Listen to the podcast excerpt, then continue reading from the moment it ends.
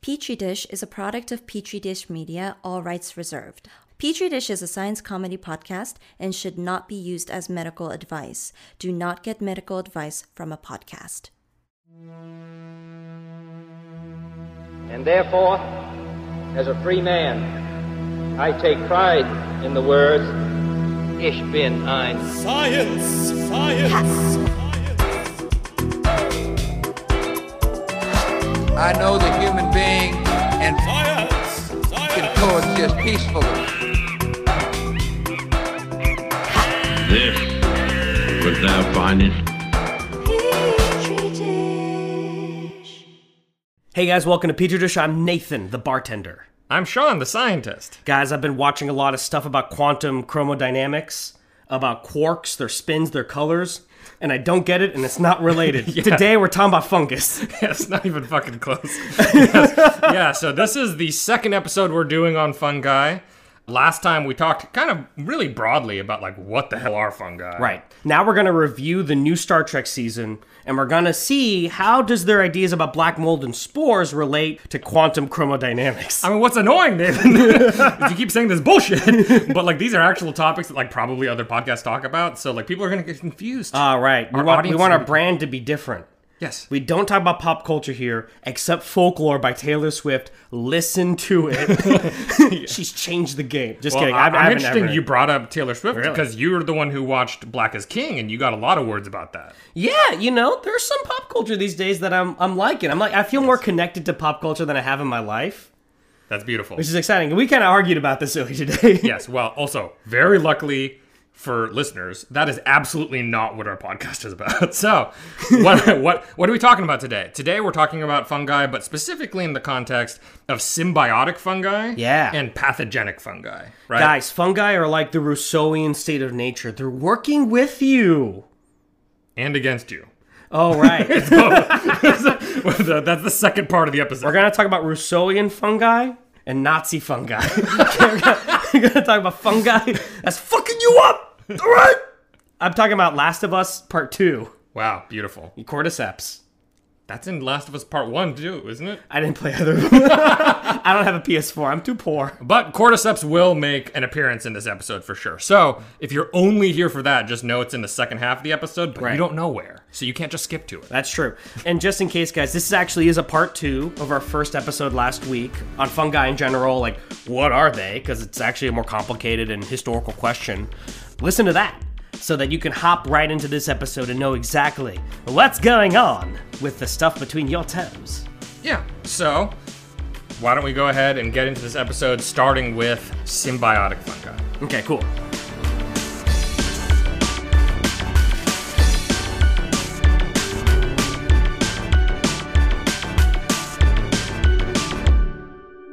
Okay, guys, so first we're going to talk about symbiotic fungus. Now, Sean, tell me, what is symbiosis? I know from, mm, you know, my Republican Party conventions that all animals and life forms are set against each other, that we're in constant conflict and we steal from each other, and only the smart and powerful can survive, and everyone else, like fungi and, you know, poor people, deserve their lot. So symbiosis is about living together. What? Okay. So, this is a very communist idea. No, it's like the atomic family. It's the core of the Republican Wow, Party. David Brooks doesn't like Ah, the nuclear family anymore. Uh oh. Anyway, I'm sorry, everybody. That was a lot of free association. yeah, this is terrible. Um, maybe more specifically, what I'm talking about is mutualism, in which there's two different species, but they actually legitimately both get something out of it. Like men and women. Just kidding. Holy shit! Women are from Venus.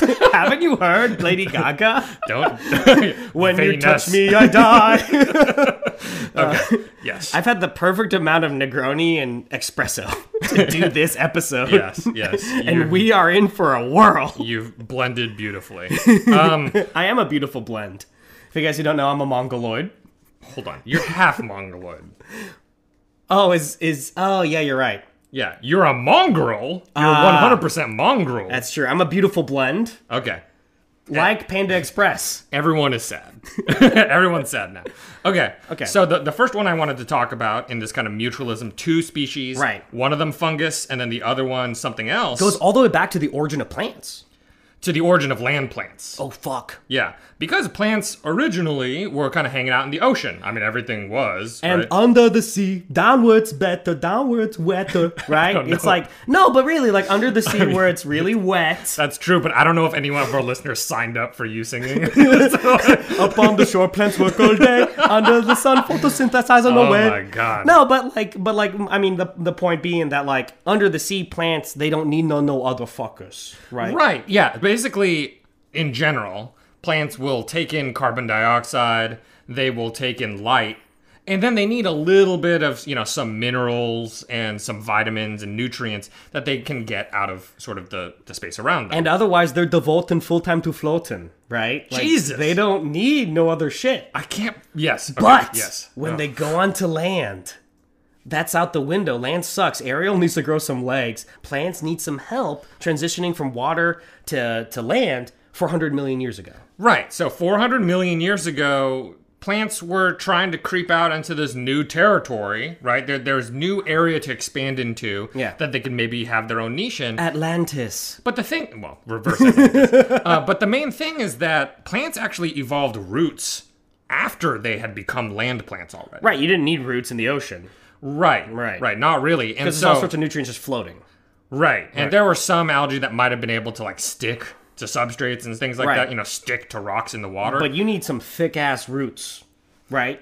right Like to be able to Kunta Kinte. to be able to handle you know actually digging into rock Yeah. right and being able to withstand winds and everything Shit's rough. and to be able to extract things like minerals and water from your environment right and the thing is plants were not well suited for that at first it wasn't until millions of years later that they developed roots and in the meantime what they did instead was form a symbiotic relationship with fungi Right. fungi were critical for all land plants existing now. Like Right. they were there at the first step for plants. They were Titus from Unbreakable Kimmy Schmidt. They need to call up, like, you know, Mikey, okay, to help install their plumbing.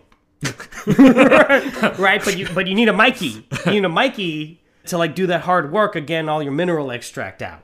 Right. Yeah. And fungi had already been there on land a little bit. That's cool. So so they already had some experience being able to grasp onto the substrate, Right. like on rocks and things like that. So these guys get together. They become unlikely roommates.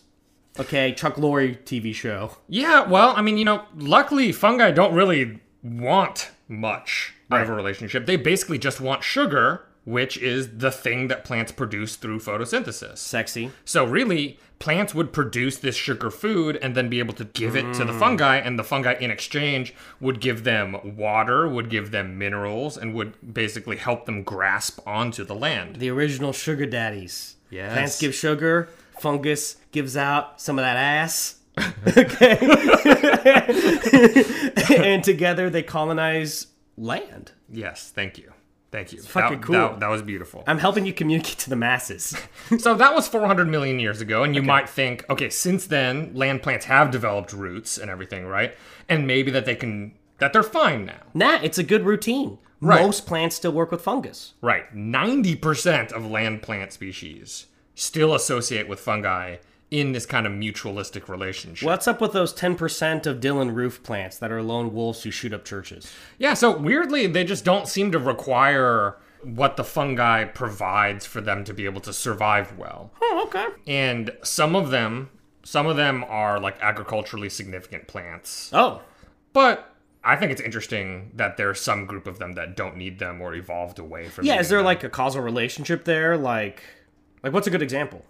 If I remember correctly, I think broccoli is an example of one. What the fuck? Yeah, I don't know. I knew I hated broccoli. I think it's a little weird. I don't know if it has to do with their root system. Maybe they don't get a lot of extra efficiency out of having fungi associated or something. They don't need it. Or what, but it is an interesting thing that most land plants need it, and then every once in a while there's a few that don't, or a few that work fine without it, let's say. So who the fuck are the fungi who are on modern plants, 90% of them, and how did these fuckers work?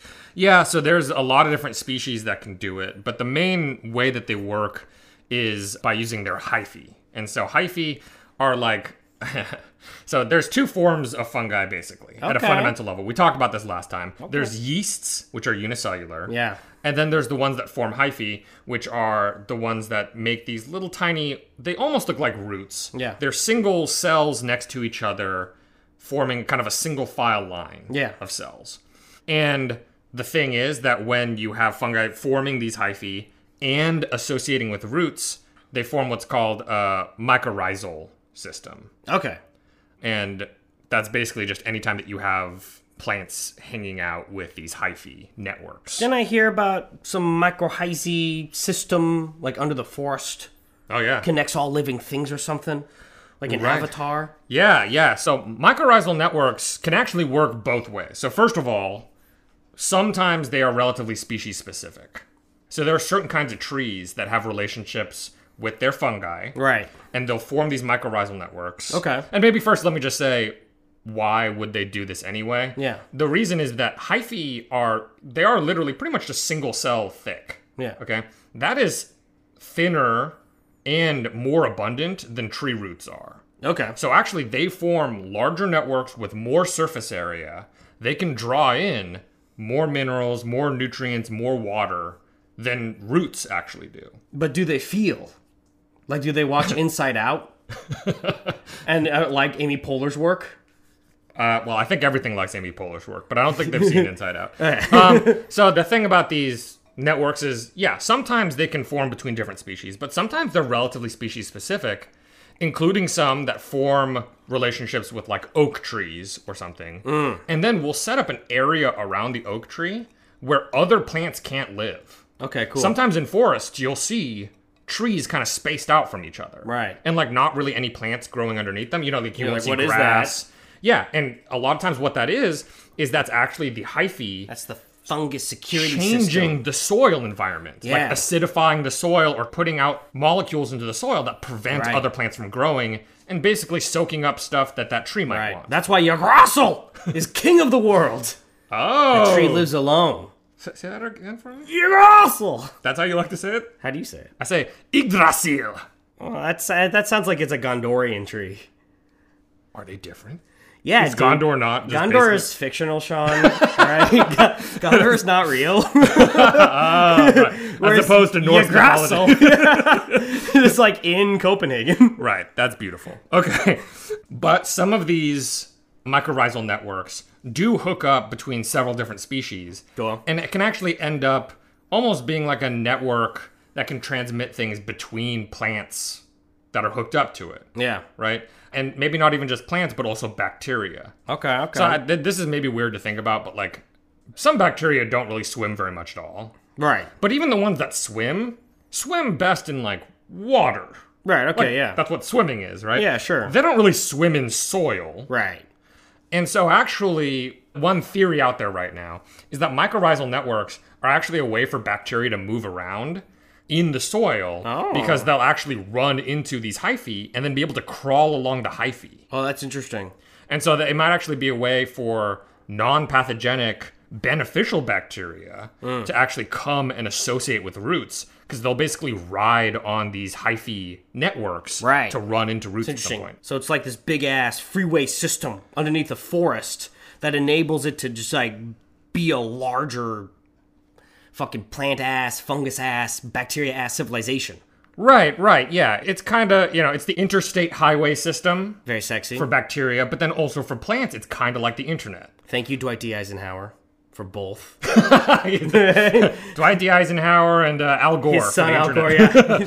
this, I think, science is a little bit preliminary, but plants seem to be able to put chemical signals into the mycorrhizal network Damn. that will transmit to other plants. Damn. And maybe give information to those other plants about, like, environmental conditions. At what point of cool, sexy mutalism and complexity are things just like sentient?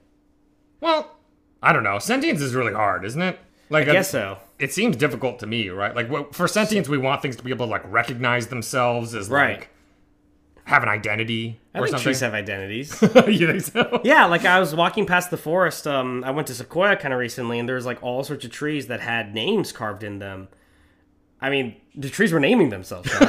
Like, there was one that was named like S plus Q, and it was in a heart, and it was like That's beautiful. same with Steve McQueen. like, so I don't know. yes, that's lovely. So one thing I'll say is that hyphae can also secrete this protein called glomalin, Yeah. and that secreted protein can help soil retain water. It can bind up heavy metals.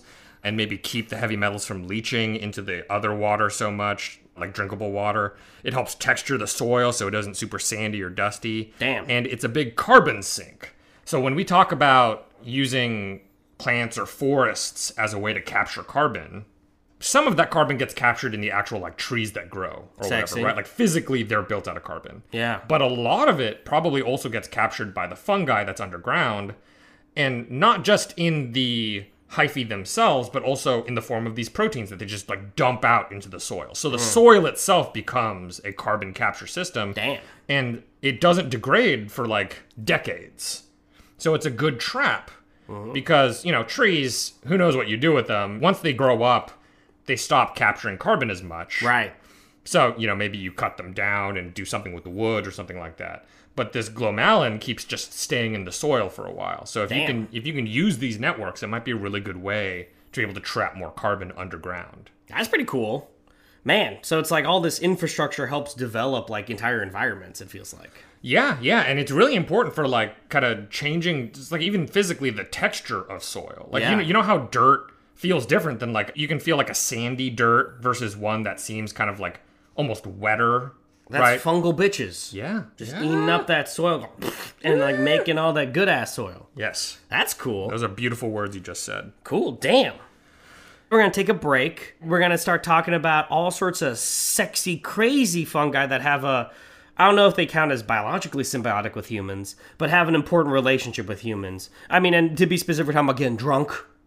How about some yeasty beasties? Sure, The yeasty boys. sure. For starters, uh, I but have a there's a, right lot more. to yeast. What? They have a right to party, right? Will the yeast have a right to make alcohol? Everyone's sorry. All take a of, break. all of petri dishes sorry. so let's take a break. all right. Time. Time is passing. Time is relative. But not for you. You're running out of time.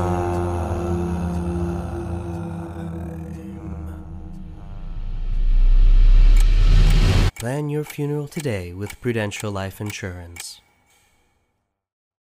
Okay, Sean, let's talk about yeasty Yes. Tell me about yeast. I think you actually have a lot of experience when it comes to yeast. But yes, I know a lot about yeast. We use a lot of yeast in our cooking. Mm. Okay. Uh, and so the most commonly used yeast in our cooking is Saccharomyces cerevisiae. Although typically we use maybe two different strains of that species for baking versus brewing. Oh fuck. Right. Don't we use a lot of different types for brewing too? Like doesn't depend on what you're brewing. Right, yeah, yeah, definitely. So when you're brewing, you often use other Saccharomyces species, but often we're not even just using single wild type species, but species that we've actually naturally hybridized over time. Over thousands of years we've fucked all sorts of yeast together to make yeast for different wines, yeast for different beers. Don't Hefeweizen and lager use different yeasts and shit. Right, yeah. So lagers are a very good example of one where it's a pretty different yeast because it's actually, I think, like bottom living or something Yeah. like that. Uh, so they actually sink down to produce their alcohol. And Hefeweizens aren't even naturally occurring. What happens is a guy fucks a yeast petri dish first, lets it grow on his for two weeks, and then puts his in a vat of Hefe, and that's the yeast. Right? so it's actually yeast that forms a symbiotic relation out of scum. I'm looking forward to Stacy beeping every time you said yeah. I just Maybe gotta this say- whole segment's beeped. It's it's extraordinarily unpleasant to hear you talk about somebody else's dick. Like I don't know what it is, but like just hearing about it is And, and a yeast is what I'm talking about. Uh, yes, that does make it worse. Thank you. Just- So can you imagine just like if you put like a microphone really close to a yeasty dick, it's just like I was thinking it would kind of make little popping sounds, like they're making little bubbles or something like that. Anyway, that makes more sense. Stacy's gonna beep it. Yeah, that's science. Note it down. Okay, so So there's so many natural hybrid yeast motherfuckers. We've miscegenated yeast. Yes, yes. And I think nowadays a really big trend is to try to use wild yeast for both bread baking and beer brewing. I prefer genetically modified yeast. All right, I don't want no wild yeast, yo. Okay, I want Monsanto yeast. Well, I mean, yeast are very easy to genetically modify, so I, I think Awesome. that that's like hypothetically possible. Boom. But I mean, like right now, it's very popular to try to inoculate essentially a mixed bag of yeast. Yeah. Because the idea is that it adds more complexity to like the flavor and everything. Yeah. They're making more kinds of molecules. It can change like Right. the acidity, like sourdough, for Right. example. Tho- and those are those crazy ass farmhouse ales and like sours, right? Super diverse. Shout out to Monkish and Torrance. Great brew joint.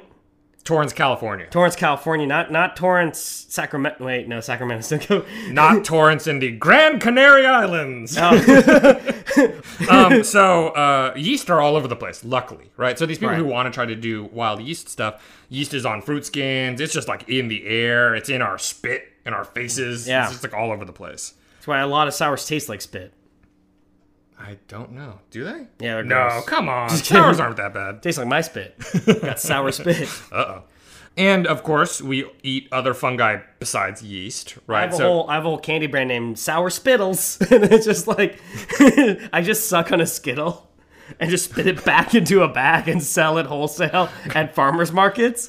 And it has all my natural wild yeast. so it's very sour. I don't know exactly why this episode was the one where you decided to make it all about your body, but like, it's disgusting. you understand? It's just every fungus we've talked about actually naturally occurs in my asshole. All right, well, I got one for you then. Black truffles. Gonna- All very- the truffles are black truffles, but then you wash them and some are white truffles. Black truffles are actually an example of the kind of symbiotic fungi we talked about earlier with the mycorrhizal networks. Cool. Uh, Is it only black truffles? What about white truffles? I think I de think, Alba. I think most of them arise out of mycorrhizal networks. I guess they're not truffles de Alba. It's like tuf, tufula, tufula, tufula de Alba. I don't know. I don't speak Romanian or whatever, so I don't. I don't know how you say it. Is that Romanian? It's a Romance language. Oh, okay. But in any case, I know specifically for black truffles that they're an example of basically the fruiting body from these mycorrhizal networks. Mm. And they usually grow with trees like oaks, and they're some of the ones that help keep away and kill other plants in an area around the trees. I'm never gonna get over you saying fruiting body to me. Why?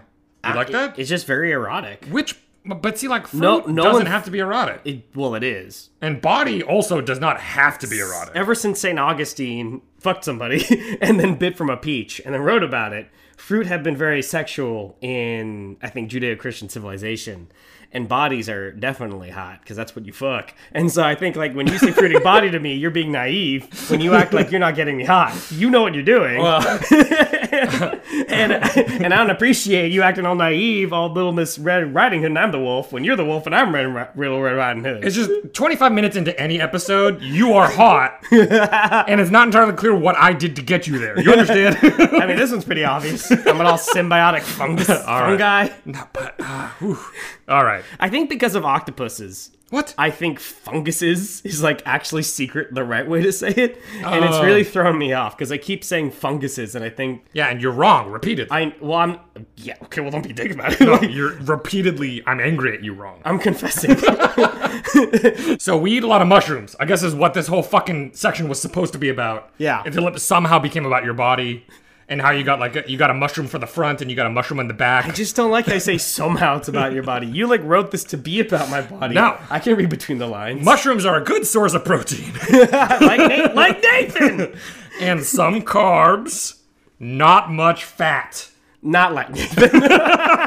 okay, you're right. This was never about me. And mushrooms also have a good amount of B vitamins, especially riboflavin, niacin, and pantothenic acid. And I'm gonna say something really naughty. So because of vitamins that they sell at Costco and stuff and shops and stuff, Mm-hmm.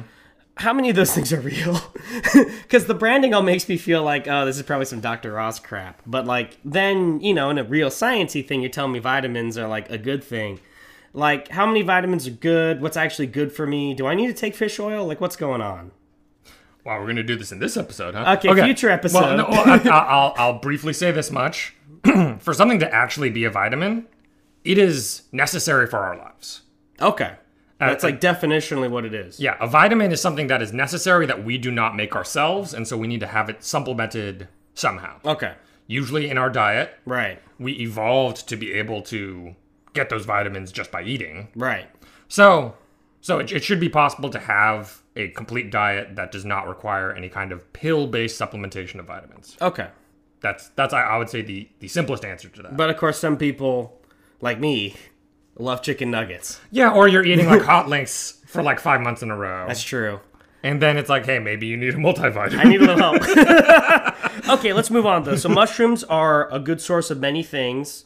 Bear Grylls always eats them on his trips. A good source of protein and miscellaneous vitamins and all sorts of sexy shit. Yeah, and I I found out something kind of interesting, which is that if you take mushrooms in pretty much any form you can get them, which is to say dried, powdered, kind of alive, like their normal sort of mushroomy shape. Okay. You know what I mean? Like white button mushrooms Okay. or the Any dried way you ones. do them. Yeah, and you expose them to UV light, they will produce vitamin D. How if they're dead? Right, so they basically, even if they're dried or whatever, or in their powdered state, they have enough of the enzyme required to turn one molecule into vitamin D2 that they can just do that in whatever form they're in. Even magic mushrooms? I don't know. That's a good question. Oh. Maybe. Oh, well, we'll try. But the point is, the kind of vitamin D that they make is vitamin D2, and the kind of vitamin D that we make is vitamin D3. Sexy. and that's the kind that we usually eat. And vitamin D2 can like kind of substitute for vitamin D3, but they're not exactly the same. Cool. But it is interesting that like mushrooms without the UV light part have like almost no vitamin D. Okay. But if they get irradiated, then all of a sudden they have like a pretty good amount. okay, so it turns out that vitamins, whoops, that mushrooms, they are good for you. And vitamins are real. Yeah. And uh, that's why fungi feature heavily in folk medicine, right? That is true. Okay. Yes, they actually get talked about a lot in like Chinese herbal medicine, and then I, I'd say a lot of other traditions. And famously, almost all medications and vaccines come directly out of Chinese folk medicine, right? 100% efficacity. no, that's that's bullshit. I don't know, dude. I snorted some rhino horn off a monkey brain once, and my dick was hard for like three months straight, right?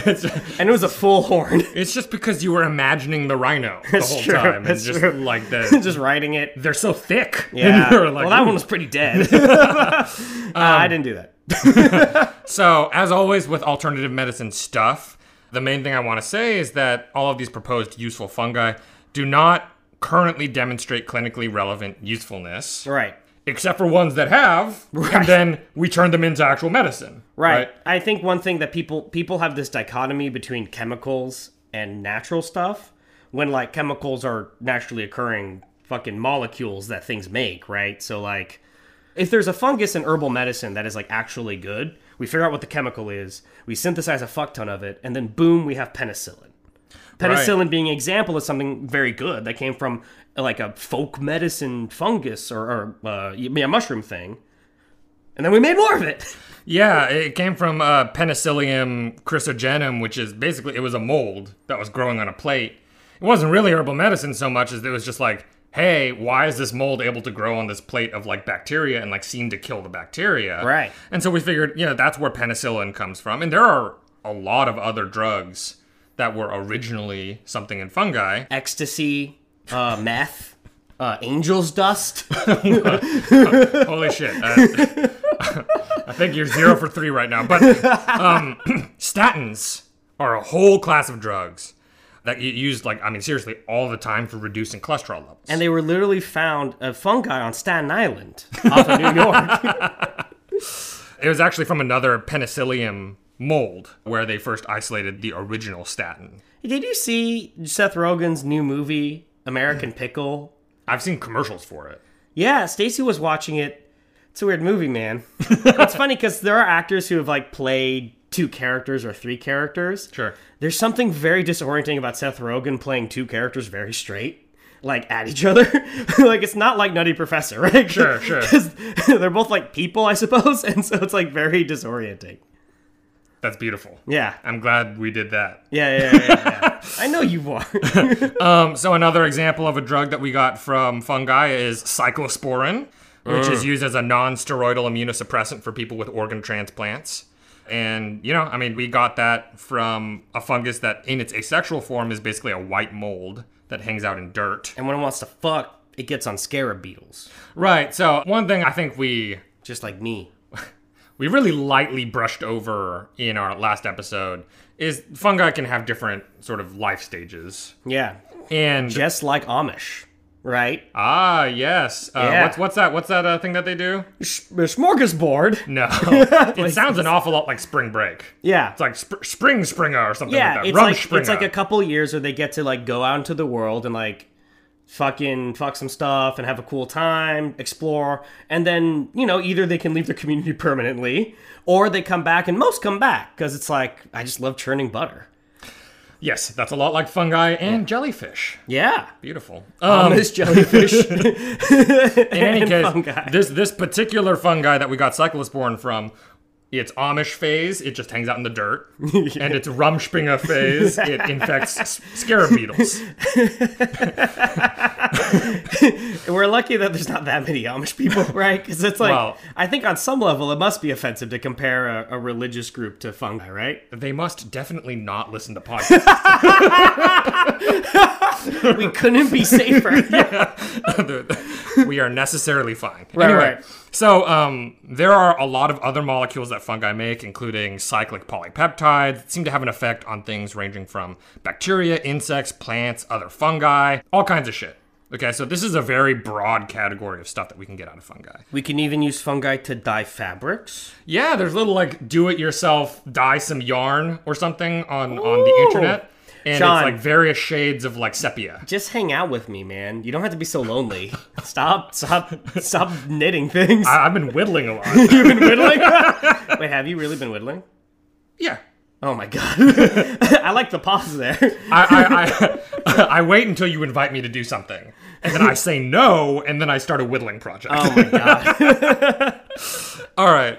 There are also some ideas for how we can use fungi to do like natural or earth friendly burials. Aren't if it? I thought if you gave a corpse long enough, it was eventually earth friendly. Or do we like soak people in so many things and preservatives or whatever that like it takes a really long time to No, I mean, decompose it- people? You're, you're right. It eventually works out. Right. But the idea here is like, what about we accelerate that process? We get those nutrients and everything like that Right. back into the environment much faster. Right. And so in this case, this is a link to a TED talk where like this lady is like literally wearing a suit with like little hyphae like ready to go in it. I already did not love TED Talk. Yes. We're Well- like a good TED Talk. uh, what uh, um, I was about to say, if you had to, if you had to die, how would you want to die? If I had to die. Yeah. Wait, what? Hold on. What? You mean just like out of any option? Yeah, like if you well, not not the literal the dying part, but like if you had to be disposed, how would you be Oh. disposed? Yeah, you know, I mean, uh, part of me finds cremation to be like kind of a, a neat solution. Yeah. Right? Sky burials have always sounded fun, if like not a Yeah. little fucked up. But like, you know, this fungal thing doesn't sound so bad. It's like you basically you're wearing clothes Right. that have the fungi ready to go in it. Right. You get buried and then poof, you're gone just do after it. not that long. Yeah. For audiences who don't have some context, um, sky burial is like a Tibetan practice, and I think Zoroastrians do something similar, where they like, I mean, in Zoroastrianism they leave you on a tower, but in sky burial in Tibet they like put you in the hills or something, and then some birds eat you. What I'm curious about is like, do you think in Southern California that would be weird, right? Like, like, like, like in Tibet, people stumble over corpses all the time, right?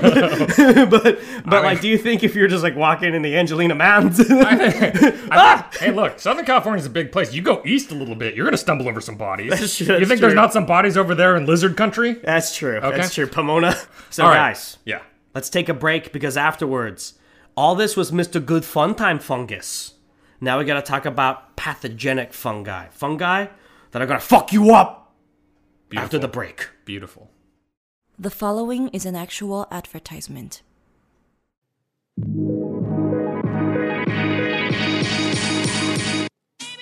Hey, friends and potential lovers.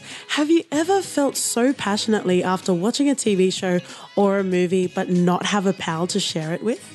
Allow us the honor of keeping you company with our weekly podcast for your reference with your hosts KT. and OT. Each episode, we break down our hot takes that you'll either ardently agree or vehemently disagree with, like subs versus dubs. How important is a cohesive narrative? What's with the popularity of the relatable villain? Is it possible to be truly objective in spite of your own experiences? And most importantly, are you getting a clue and which direction is it pointing? Come on now, it's pointing towards for your reference. That's a great reference. If you've got a little room in your rotation for some salacious frivolity, check out For Your Reference wherever you listen to podcasts.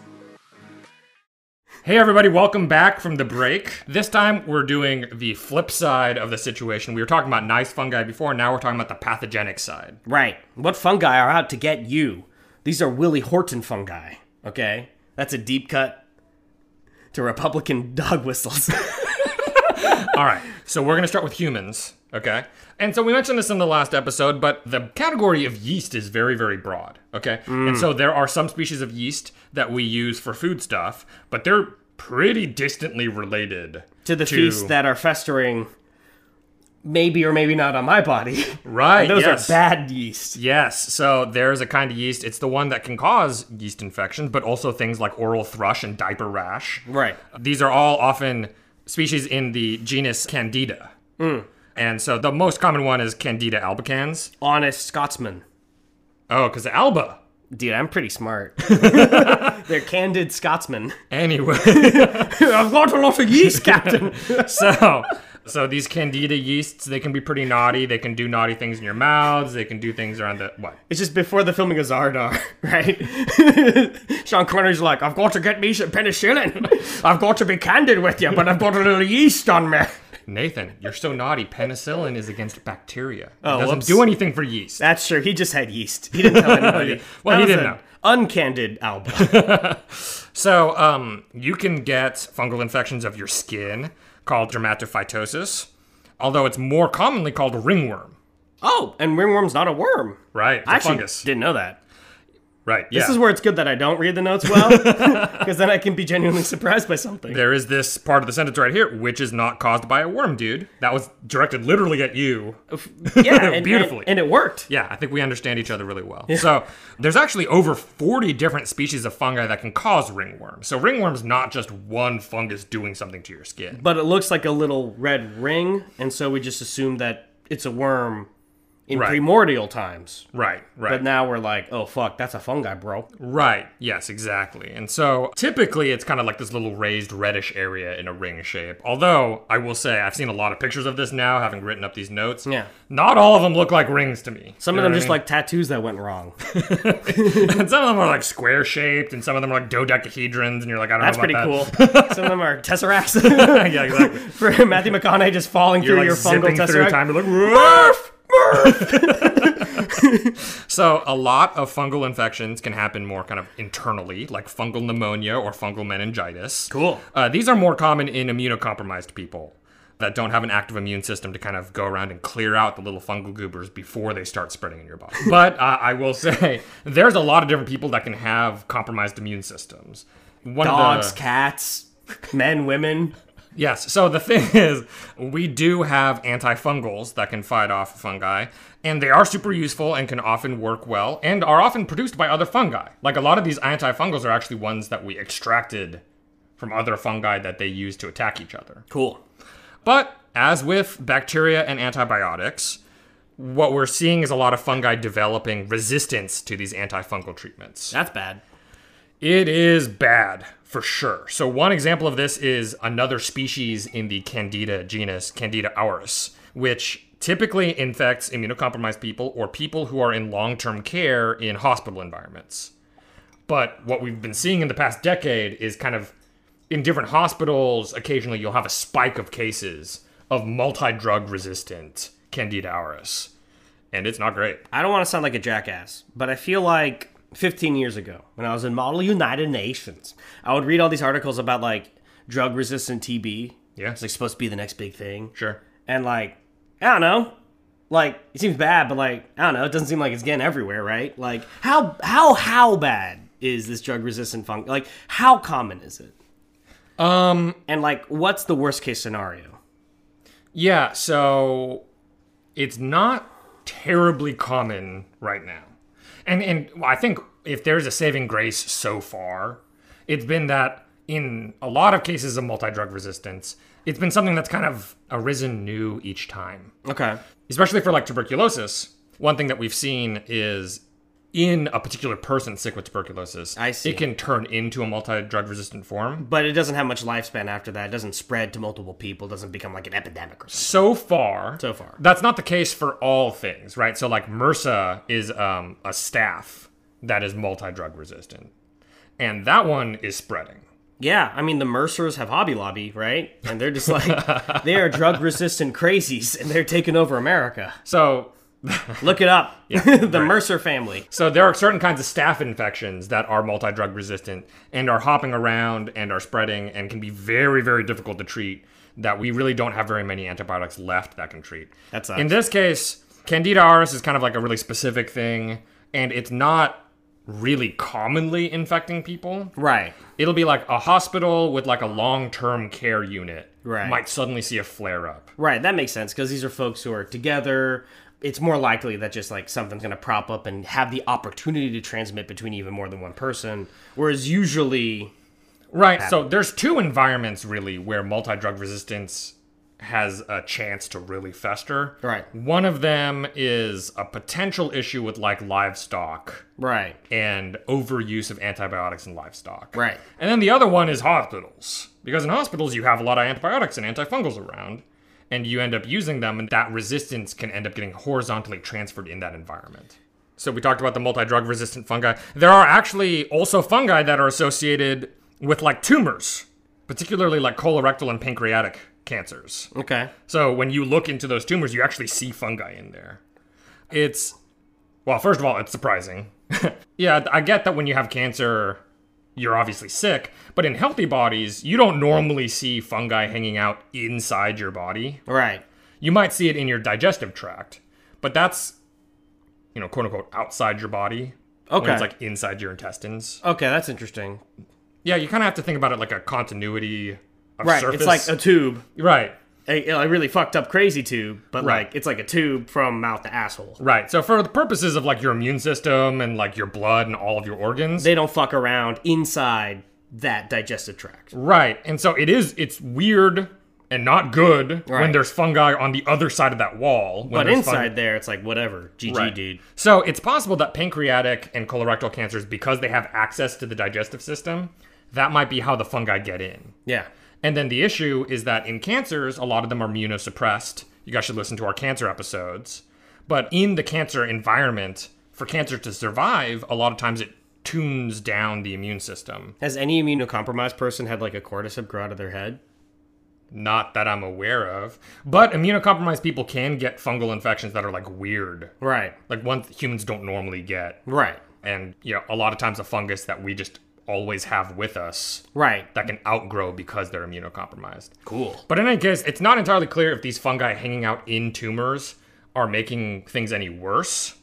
They're positively associated with worse outcomes. So people who get sicker usually have more of this fungi, but it's not clear if they're causing it or if it just means that like you have more fungi when you have less immune system, and if you have less immune system, you get sicker or something, you know? But it's weird. Well, this gets us into a different pathogenic fungus or group of fungi that I have a friend, uh, friend named Leslie, who has basically written off our show.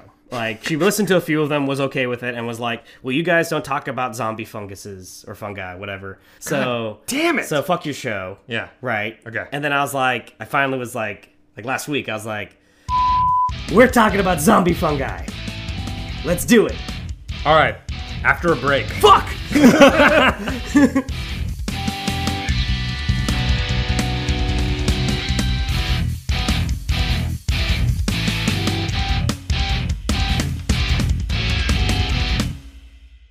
Okay, guys, so we're talking about fungi, and we're going to talk about the PS4 game Last of Us Part 1 and Part 2. We're talking about fungi that burst out of your fucking skull to reproduce and shoot out spores and sexy shit like that.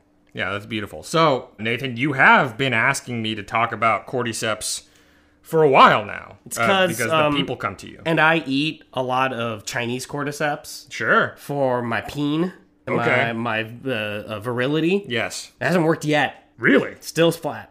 Because I feel like you're like oozing virility right now. I am. Well, I'm with you. oh, I realize you're my cordyceps. uh oh. But okay, so let's talk about cordyceps, Sean. What are these crazy?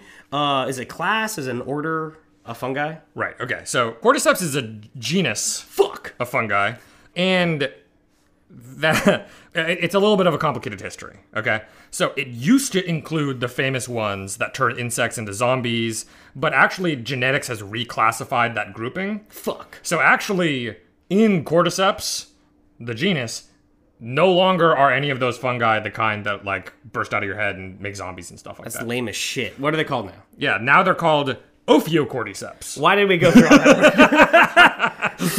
So, so the the zombie fungi that we talked about are Ophiocordyceps, which are part of the same order as Cordyceps, the genus, but it's its own genus now. And it's not the only kind of fungus that can zombify insects. Like there are other pretty distantly related, well, sort of distantly related fungi that can infect insects and make them do zombie-ish stuff. And actually, you can kind of split them into two big categories. One of them is called summit disease transmission, and the other is called active host transmission. Stop giving me your sexy science talk and tell me how the zombies work. Yeah, okay. Sounds good. So the first grouping is summit, and that's the one that the cordyceps is in. Okay. Cool. So summit disease transmission is when the inf- infected insect goes to some spot before it dies. Right. Right. So maybe it'll crawl up onto a high leaf so that it can spread a further distance or something. Right. And what happens is it'll go to that spot, die, and then sprout out the fruiting body of Right. the fungus, and then spread the spores. Right. So right. death- Maximum damage. and death first, right? That's a key distinguishing factor Whoa. between summit disease transmission and active host transmission. Right. It's like the difference between a suicide bomber and an active shooter. A suicide bomber's got to die to kill all the other people, and technically, in terms of split seconds, dies first, whereas an active shooter kills all the people and then maybe pops themselves off. Depends.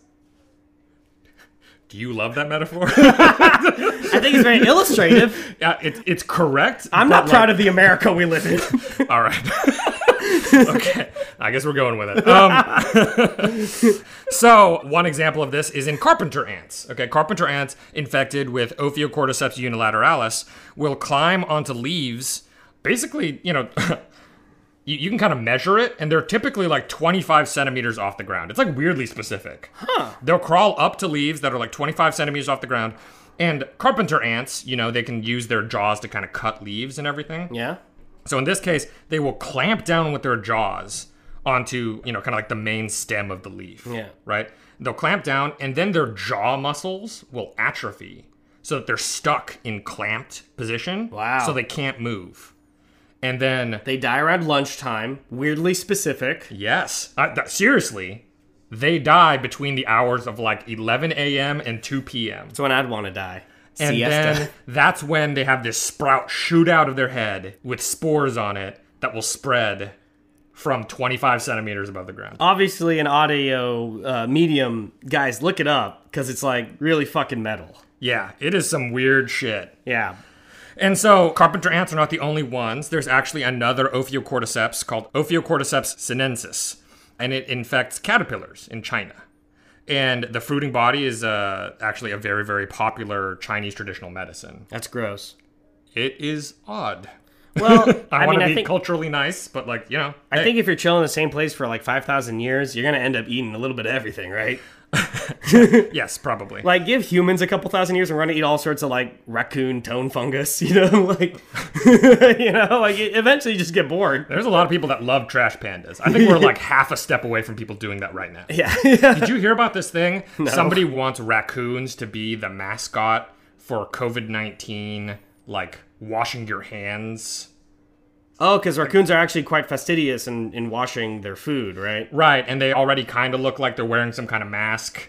And they like to, they sort of keep distance away from people getting too close. So it's like social distanced. The, the audience can't see that for the first time in this show's history, I face palmed from something Sean said. It's Okay. It's not, I, I didn't come up with this fucking idea. It's a bad idea, Sean. uh, that's pretty funny. I won't defend it. Okay. There, there are a lot of like podunk, poor ass crackerjacks who like won't do masks unless a raccoon does it first. I, I hope they like raccoons because we need more people wearing masks. So this Ophiocordyceps infects the caterpillars while they're underground in their larval state. Okay, and can actually hang out in these larvae uh, for years because the caterpillars can stay underground for like five years or Wow. something. And then eventually, what they seem to do is kind of make the larvae kind of twitch crawl up closer to the surface of the ground because they're usually like 10 to 35 centimeters underground. Like, you know, they're under the surface. yeah. But being infected, eventually they'll crawl up and then be head first closer to the surface so that when the cordyceps sprouts out of its head, it can break the ground surface. What do you think the the fungus is um like what do you think the fungus is using to measure that distance?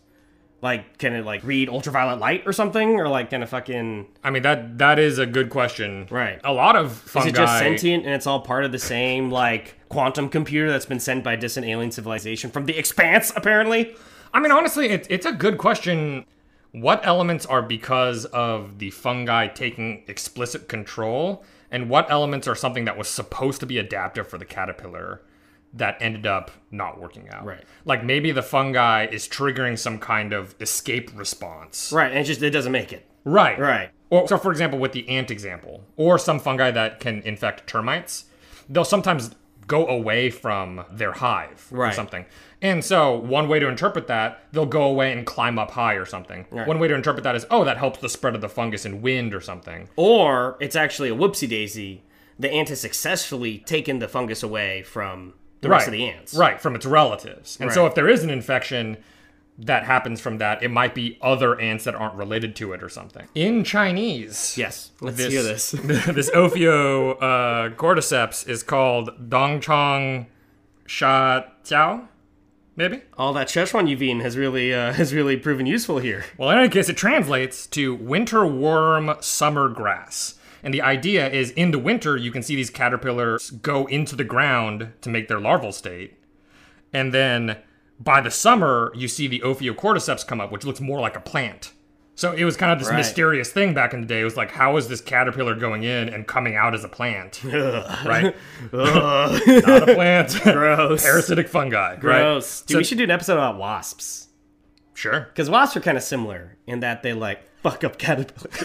yes. yes. We could probably do an episode that's just about the things that do terrible things to caterpillars. Yes, I'm sure there's a lot of them.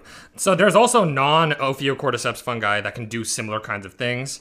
There's a Entopomorphothora muscae, which infects the common housefly, right? That dick. yeah. And so what it does is it infects female houseflies and it makes them land in sort of like an open area and it enlarges their abdomens and ramps up their sex pheromone production to make them like attractive to male flies. And then kills them and sprouts out little spores. And then male flies come to have sexy times with the female fly. And the little spores kind of blast off on these little like water cannons to stick to the Oh God, male dude. flies as they're having sex. Last fly on the left. Ew. It sounds like a Wes Craven film. That's right. I referenced this source material, not the pod. That's beautiful. But put that little audio up on the Twitters. Okay. I don't know if they're gonna care. we're, we're a little small time. You're Spongili Man now. Scungili man. Yes, that's true. So that's disturbing. I think we can both agree. Okay, but some of these guys actively fuck up. Right. So the alternative to the summit situation, which again, the insect dies. Yeah. And then the spores kind of come out, right? An alternative is what if you have the insect still be alive, but the spores are ready to go? Gross. So wherever the insect goes, it's spreading spores the whole time. Gnarly. right? So that's another option, and we do see some species of fungi do that. So the Massospora fungi, for example, infect cicadas, and there's different species that infect all different kinds of species of cicadas all over the world.